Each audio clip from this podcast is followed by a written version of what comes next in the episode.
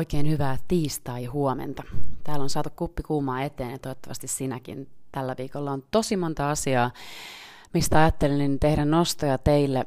Ja huomaan, että on tullut paljon uusia kuulijoita taas viime viikkoina. Mun nimi on tosiaan Aurasalla, toimin kansanedustajana ja suuren valiokunnan jäsenenä, mikä Suomessa on varsinainen EU-valiokunta. Ja taustaltani tosiaan valtiotieteiden tohtori, erikoistunut EU-politiikkaan ja pitkään kuusi vuotta tuolla komissiossa ollut töissä ja erinäisissä tehtävissä koko työurani koskien, koskien EU-päätöksentekoa. Ei siitä sen enempää, mutta uusille kuulijoille vähän taustaa, että minkä takia täällä joka viikko EUn viikkoa katsotaan tarkemmin tässä podcastissa. Ja niin kuin aina, niin laittakaa hei tulemaan teille toiveaiheita. On, se, on sellaisia aiheita, mitä välttämättä itse en aina, en aina muista nostaa täällä esiin, mikä kuulijoita kiinnostaa, ja sen takia rohkeasti vaan laittakaa toiveaiheita tulemaan. Mutta pidemmittä puheitta, niin mennään sitä tämän viikon epistolaan. Parlamentin puolella on valiokuntakokouksia, ja ää, siellä on esimerkiksi tällä viikolla ulkoasianvaliokunnassa toi pakotejärjestelmä, mikä on mielenkiintoinen varmasti, mitä kannattaa seurata. Ja siellä on tällä viikolla täm, tänään alkaen tämmöinen korkean tason konferenssi, missä käydään läpi Ukrainan EU-jäsenyyttä ja tietä kestävään rauhaan. Mehän juteltiin tämän laajentumisesta vastaavan äh, valiokunnan kanssa Ukrainaan viime perjantaina suuren valiokunnan kanssa. Meillä oli erittäin hyvä keskustelu äh, siellä olevien, olevan puheen, puheenjohtajan ja, ja valiokunnan jäsenten kanssa – itse nostin esiin myös semmoisia tärkeitä seikkoja, nyt kun mietitään, että meillä on yli 6 miljoonaa ukrainalaista maan ulkopuolella, ja on erittäin tärkeää, että he säilyttää esimerkiksi kielen oppimisen taidon, nämä lapset, ketkä asuu muualla, muualla kuin Ukrainassa, kulttuurin, ja, ja se on yksi sellainen asia, mitä meidän pitää yhteiskuntina pystyä myös vaalimaan ja tukemaan Ukrainaa. Ja ukrainalaisia nimenomaan. Ja sitten tämä pitkä tie kohti EU-jäsenyyttä, niin, niin siihen liittyy EUn arvot, siihen liittyy yhdessä sovitut säännöt, ja nämä pitää tietenkin täysimääräisesti täyttää, mutta se vaatii sitä, että myös kansalaisyhteiskunta on siihen valmis valtion johdon, johdon tavoin, ja tuntuu siltä, että Ukrainassa kyllä vahva tahtotila on, ja, ja nyt sitten EU ja meidän tehtävä on varmistaa, että heillä on hyvät edellytykset nämä kaikki, kaikki ehdot täyttää. Ja siellä sitten on mielenkiintoisia keskusteluja parlamentista, ehkä nostan muistutuksena uusillekin kuulijoille, näitähän voi siis seurata toisin kuin suom- suomalaisia valiokuntia, niin näitä voi siis seurata ää, paikan päällä, niitä voi seurata netistä, samoin kuin näitä parlamentin istuntoja. Niistä saa myös käännöksiä omille kielille, virallisille EU-kielille. Siellä on uh, ulkoasianvaliokunnassa esimerkiksi äänestys tänään tuosta Kiinan vaikutuksesta kriittisen infrastruktuurin EU-ssa. Tätä kartotustahan on tehty EU-ssa jo pitkään, että mihin Kiina tällä hetkellä investoi. Ne on satamia, ne on, ne on raiteita, eli hyvin tämmöistä kriittistä infrastruktuuria, ja tähän EU on tietenkin isosti onneksi herännyt. Ja kuulemista myös on tuosta EUn Afrikastrategiasta, mikä on totta kai erittäin tärkeää kokonaisvaltaiselle mm, kehitysyhteistyölle sekä maahanmuuttopolitiikalle EU:ssa. Ja EU-strategiahan ei ole vaan sitä, että me annetaan ää, niin kuin, tukia Afrikkaan ää, kehittyville maille, vaan me rakennetaan yhdessä afrikkalaisten maiden kanssa, jotka ovat keskenään hyvin erilaisia, yhtä erilaisia kuin Euroopassa eri valtiot, ää, niin, niin toimivaa, toimivaa yhteistyötä ja strategiaa siihen, että pystytään siellä siellä vahvistamaan äh, niin heidän yrityselämäänsä, kansalaisyhteiskuntaansa, lasten, naisten asemaa, terveyspolitiikkaa. Ja tämä on semmoinen tärkeä tulokulma aina, kun puhutaan tuosta EUn Afrikka-strategiasta. Sitten siellä on keskusteluja Kaasan humanitaarisesta tilanteesta, nimenomaan humanitaarisesta tilanteesta. Ja kauppa, kauppavaliokunnassa käydään keskustelua komission varapuheenjohtaja Dombrovskisin kanssa kaupan tilanteesta – mä oon itse nostanut esille, niin kuin kuulijat teistä, ketkä pitkään on seurannut, niin hyvin tietävät tätä Yhdysvaltojen kanssa kauppasopimusneuvotteluiden aloittamista. Ää, nyt alkaa pikkuhiljaa tätä, kun tarpeeksi kauan politiikassa jotain, jotain tuo esille, niin, niin jossain vaiheessa yleensä se alkaa tuottaa hedelmää. Ja ää, nyt näyttää siltä, että pikkuhiljaa toivottavasti herätään siihen, että kauppa on se, mikä kannattaa myös Yhdysvaltojen kanssa, ja toivottavasti siinä herättäisiin hyvää keskustelua toivottavasti luvassa tänään tuolla myös. Talousvaliokunnasta on selvitystä sisämarkkinoiden tehokkuudesta, eurooppalaisten yritysten velkaantumisesta ja sitten kuulemista digieurosta. Itse olen kansanedustajana pyrkinyt kuulemaan tosi laajasti äh, erilaisia yrityksiä, Mastercardista Visaan, äh, sitten Euroopan keskuspankin asiantuntijoita, Suomen Pankin asiantuntijoita, niin ymmärtämään sen, että mikä digitaalisessa eurossa on nimenomaan se pihvi, miksi meidän kannattaisi kannattaa tällaista vapaan markkinataloudenkin kannattajat sitä, että meillä olisi lompakossa tämmöinen keskuspankin tarjoama äh, mahdollisuus digitaaliseen euroon, ja muodostan sitä omaa kantaa sitten siitä, että onko se oikeasti tarpeellinen tänä päivänä. Ymmärrän sen niin strategisen autonomian näkökulmasta, se, että me ollaan tällä hetkellä todella riippuvaisia yhdysvaltalaisista korttijäteistä, Mastercardista ja Visasta, mutta totta kai on ihan älyttömän tärkeää tässä keskustelussa se, että, että äh, vapaan markkinan täytyy myös toimia. Ja tämä on semmoinen mielenkiintoinen aspekti, mihin tuntuu, että noihin digitaalisiin jätteihin, vaikka sosiaalisen median jätteihin, niin kohdistuu hirveästi huomiota siitä, että kun ne siirtää dataa, mitä ne kerää Euroopassa, Yhdysvaltoihin ja kehittää siellä niitä tuotteitaan. Mutta samahan pätee vaikka Mastercardin ja Visaan. Uh, nehän ne kerää käytännössä meistä täällä Euroopassa tietoja, siirtää Yhdysvaltoihin ja kehittää omia tuotteitaan siellä. Ja tästä keskustellaan ihan hirveän vähän, että minkä takia tämä ei sitten ole eurooppalaisille niin suuri ongelma. Kenties hyvä kysymys, mihin, mihin joku voisi laajemminkin mediassa tarttua. Öö, ympäristövaliokunnassa mahdollinen hei viimeinen kolmikantaneuvottelu teollisuuden päästödirektiivistä.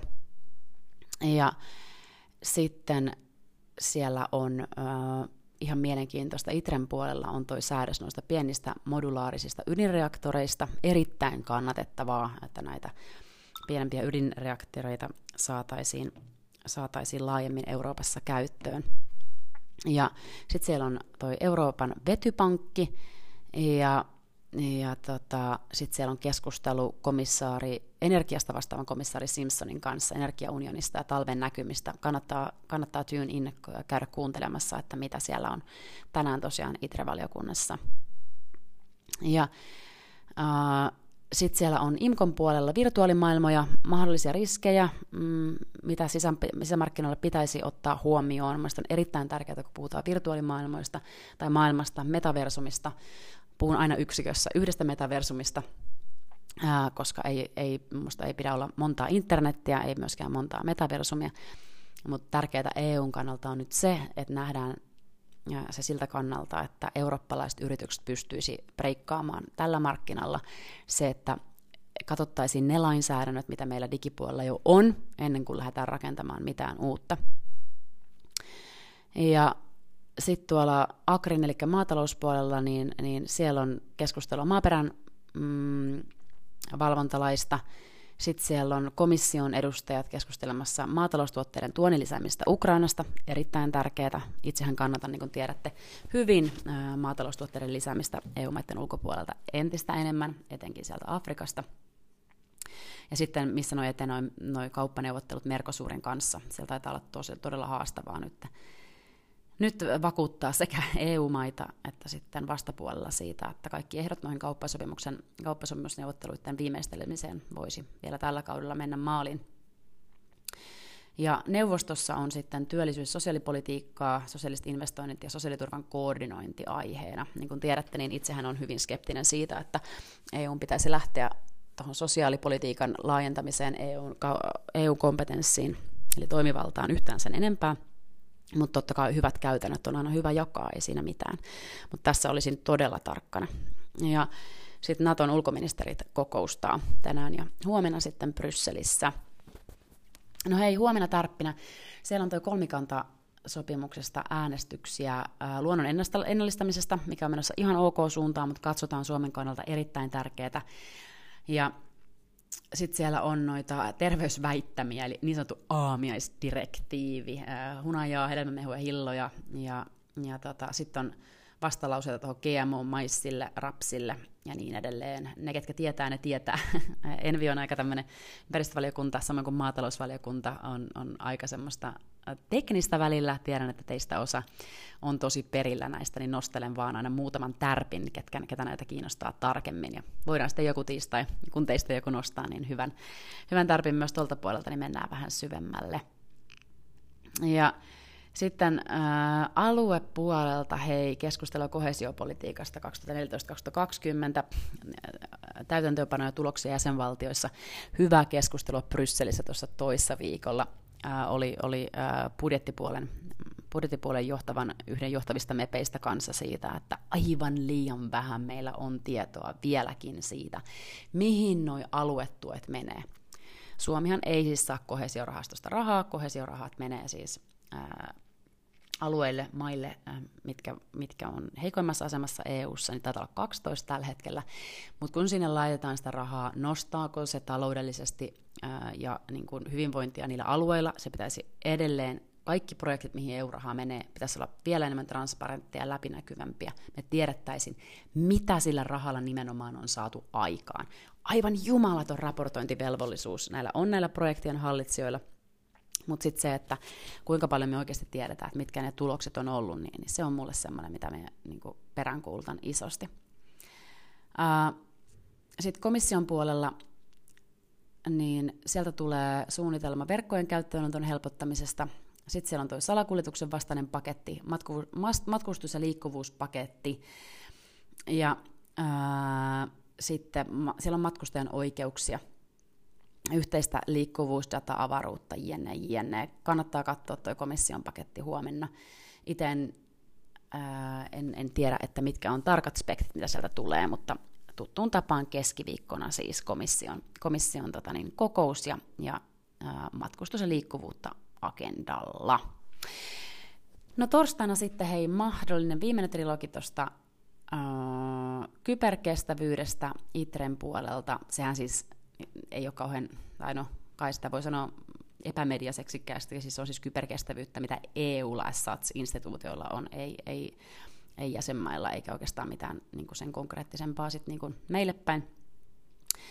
Ja sitten äh, yleisten asioiden neuvosto kokoontuu niille hei, ketkä miettii, mikä on yleisten asioiden neuvosto. Yleiset asiat on siis valmistelee yleensä huipparia, siellä on meiltä Eurooppa-ministeri paikalla, ja siellä käydään läpi, sit, siellä on myös tällä viikolla tuo kohesiopolitiikkaa, strategista autonomiaa, ja silleen kun valmistellaan oikeastaan sitä, kun päämiehet, eli meiltä pääministeristä lähtee huippariin aika pitkälle. Ja sitten terveysministerit kokoontuu myös tällä viikolla. Ja sitten alkaa hei COP28 ilmastokokous Dubaissa. Mutta muutama nosto hei tärkeistä asioista, mitkä ää, toivottavasti breikkaa myös siis mediassa isomminkin, mutta kaksi tärkeää asiaa, mihin liittyy niin fundamentaalisesti se ongelma, mitä tenkin kanssa on juteltu, mitä en voisi korostaa liikaa. Komissio ottaa koko ajan enemmän roolia, siitä on tullut poliittisempi, eli Junckerin komissiosta lähtien.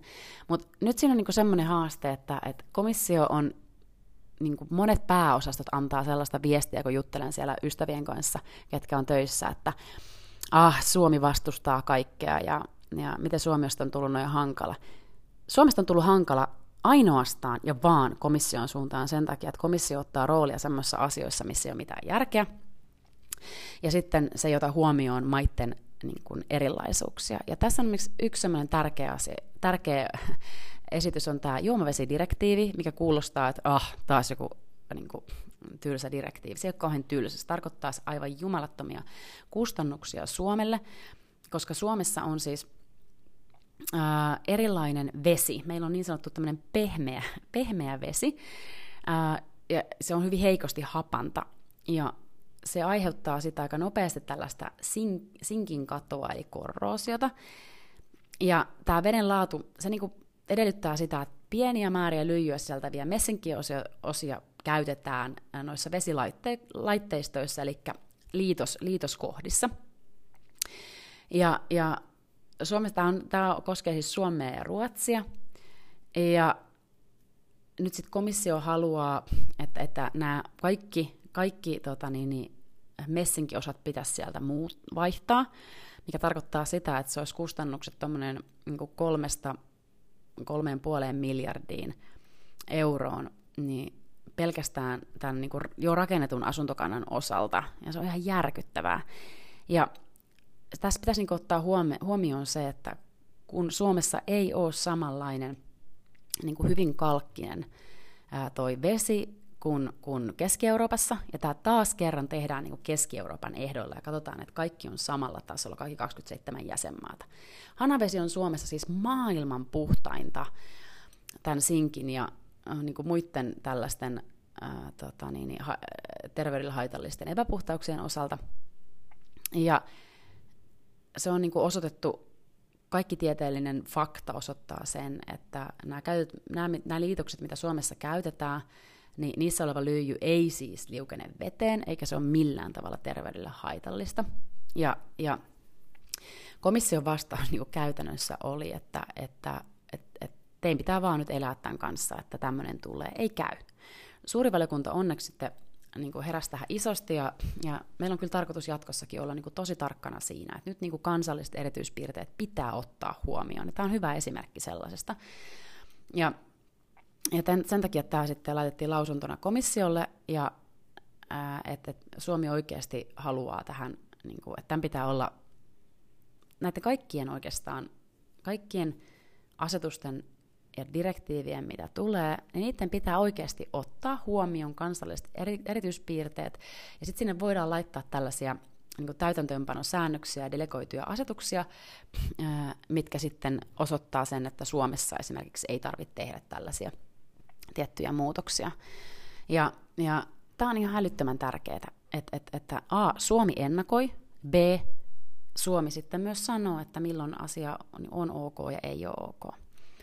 Ja toinen asia on, toinen tämmöinen Suomelle ja Ruotsille totta kai vaikea Nokian ja Ericssonin takia on tämä essentiaalipatentteja koskeva ehdotus. Ja äh, siinä Suomi, me lähetettiin ihan samanlainen äh, niin kuin kannanotto tuonne komissiolle siitä, että, että, että meidän pitää ottaa huomioon se, että tämä säätely ei voi olla taannehtivaa. Ja sitten se, että tämä pakollinen sovintomenettely niin sen ehdot, ne pitää määrittää niin kuin, ja niitä pitää vähentää niitä, niitä hallinnollista taakkaa ihan merkittävästi, koska se on ihan järkyttävä, mikä, minkälainen taakka näistä noille ää, yrityksille mahdollisesti tulee. Ja on ihan älyttömän tärkeää, että yrityksillä on niin kuin selkeä näkemys siitä, että, tai siis niillä on selkeät selkeät ö, tiedot siitä, että mikä se niiden hallinnollinen velvollisuus tässä on. Ja tässä on olennaista se, että Nokia omistaa semmoisen 50 prosenttia eurooppalaisista essentiaalipatenteista, ja sen takia tämän pitää olla siis oikea suhtasta. Nokia on aikanaan tehnyt nämä investoinnit, Nokia on aikanaan rakentanut innovaatioita, tuo, ottanut niihin patenttisuojaa, niin silloin nämä kustannukset ei myöskään voi olla niin epätasaisesti jakautuneita taanehtivasti. Ja ää, sen takia tämä on ihan älyttömän tärkeää, että, että tämä ei ländää niin kahdelle tällaiselle yritykselle, mikä tulee pienistä jäsenmaista, ketkä on, mitkä on meille kansantaloudelle erittäin tärkeitä. Ja ää, tämä on jälleen kerran esimerkki siitä, että milloin, milloin, milloin jonkunnäköinen asetus tai direktiivi ei ole oikea suhtaista, vaan ländää sitten johonkin tiettyihin yrityksiin tai vaikkapa maihin isommin kuin toisiin. Mutta tässä niinku kaksi tämmöistä nostoa konkreettisista esimerkkeistä siitä, missä on ihan älyttömän tärkeää, että A, ennakkovaikutetaan niin kuin nyt, mitä me tehdäänkin koko ajan poliitikot ja virkamiehet, että me käydään komission pääosastoilla, me tavataan ihmisiä, me niin kartoitetaan ne ihmiset, kenellä on kynä kädessä, ketkä draftaa A, komission tulevan viisivuotiskauden ohjelmaa, ja sitten katsoo niitä ihmisiä, ketkä tulee millekin paikoille, että niiden kanssa rakennetaan toimiva vuorovaikutus ja ollaan jatkuvasti yhteydessä, samoin kuin sitten muiden jäsenmaiden kanssa. Ja tämä on sitä konkreettista vaikutustyötä ja ennakointia, mitä Suomi tekee koko ajan ja mitä Suomen pitää tehdä vieläkin enemmän. No, muutaman äh, tähän nostan vielä loppuun. Komissio julkaisi viime viikolla keskiviikkona tuon lakiehdotuksen metsien seurantakehyksestä, ja, se siis sillä pyritään korjaamaan Euroopan metsiä koskevien tietojen nykyisiä puutteita ja luomaan sitten kattavaa tämmöistä metsätietokantaa. Et siis jäsenmaat, metsänomistajat ja metsänhoitajat voi paremmin vastata metsiin kohdistuviin ää, niin paineisiin ja sitten vahvistaa tämmöisiä ää, metsien häiriönsietokykyjä. Tämä on tärkeä ja Suomi seuraa tätä erittäin nyt niin kuin tiiviisti, että mihin tämä mihin menee mennään siihen tiiviimmin kenties joku toinen tiistai. Ja sitten noin talouspolitiikan ohjausjakso ja komission suositukset seuraavalle vuodelle. Tämä on semmoinen erittäin tärkeä, ää, mitä Suomi ei ole tällä hetkellä talous, talouden kannaltaan kestävällä tiellä, niin kuin me tiedetään se, ja sen takia me tehdään näitä valtavan isoja ää, ja vaikeitakin uudistuksia meidän talouteen.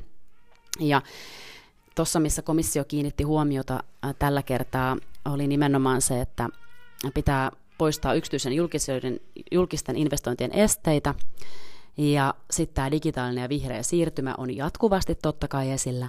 Mutta sitten yksi semmoinen konkreettinen asia on se, että meillä on edelleen tämmöinen kohtaanto-ongelma meidän osaajien ja sitten tarpeen, ammattitaidon tarpeen, tarpeen öö, välillä. Ja tässä, minkä mä oon nostanut teikas aikaisemminkin esille, mutta nostan taas kerran esille sen, että työvoiman liikkuvuus EUn sisällä ja tarveharkinnan poistaminen EUn ulkopuolelta. Nämä on konkreettisia asioita, mitä meidän pitää nyt pystyä tekemään. Ja no sitten äh, viime viikolla tosiaan parlamentti päätti tuon neuvottelukantansa tuosta pakkausjätteestä. Siitä tuli ihan ok, ja katsotaan nyt, kun se lähtee kolmikantaneuvotteluihin, että mihin suuntaan se menee. Siinä on erittäin olennaista se, että missään nimessä kovan muovin käyttö ei siis saa lisääntyä tämän pakkausjäte Tota, niin, niin, sit se on siis asetus, viime viikolla käytin direktiiviä, koska se oli direktiivi alun pitin mutta siis puhutaan asetuksesta nykyään, mikä tarkoittaa siis sitä, että se tulee sitten suoraan jäsenmaiden lainsäädäntöön, mihin, mihin komissio on pyrkinyt koko ajan enemmän ja enemmän. Ja sitten ää, yksi semmoinen surullinen asia on toi valtiontukisääntöjen poikkeusta jatketaan siis kuudella kuukaudella, ei hyvä. Tarkoittaa sitä, että Saksa ja Ranska pystyy taas hakkaamaan lisää tukia markkinalle ja vääristämään sitä. Ja sitten ihan mielenkiintoinen, äh, nostan vielä viimeisenä tuon esille, että parlamentti antoi ehdotuksensa, siis se meni läpi äh, perussopimuksen uudistuksesta, ja, ja tämä varmasti vauhdittaa nyt tätä keskustelua, eli siellä on esimerkiksi toi, että neuvostossa enemmän käytettäisiin määräenemmistöpäätöksiä, ja sitten se, että parlamentille annettaisiin annettaisiin täysmittainen lainsäädäntöaloiteoikeus ja sitten parlamentin roolia kasvatettaisiin EU-monivuotisen talousarviosta päätettäessä. Ja tämä on, tämä on hyvä keskustelun avaus ja tähän varmaan palataan. Mä ajattelin, että tämä voisi olla meidän ensi viikon tiistain aihe, ellei teille tule vieläkin suurempaa tärppiä niin palataan kenties sitten tähän, koska tämä aika fundamentaalisesti liittyy sitten EUn uudistamiseen. Mutta tällaisia asioita tällä viikolla, aikamoinen tietopaketti, ei muuta kuin jatketaan eteenpäin ja oikein mukavaa viikkoa. Palaamisen ensi tiistaina. Moikka moi!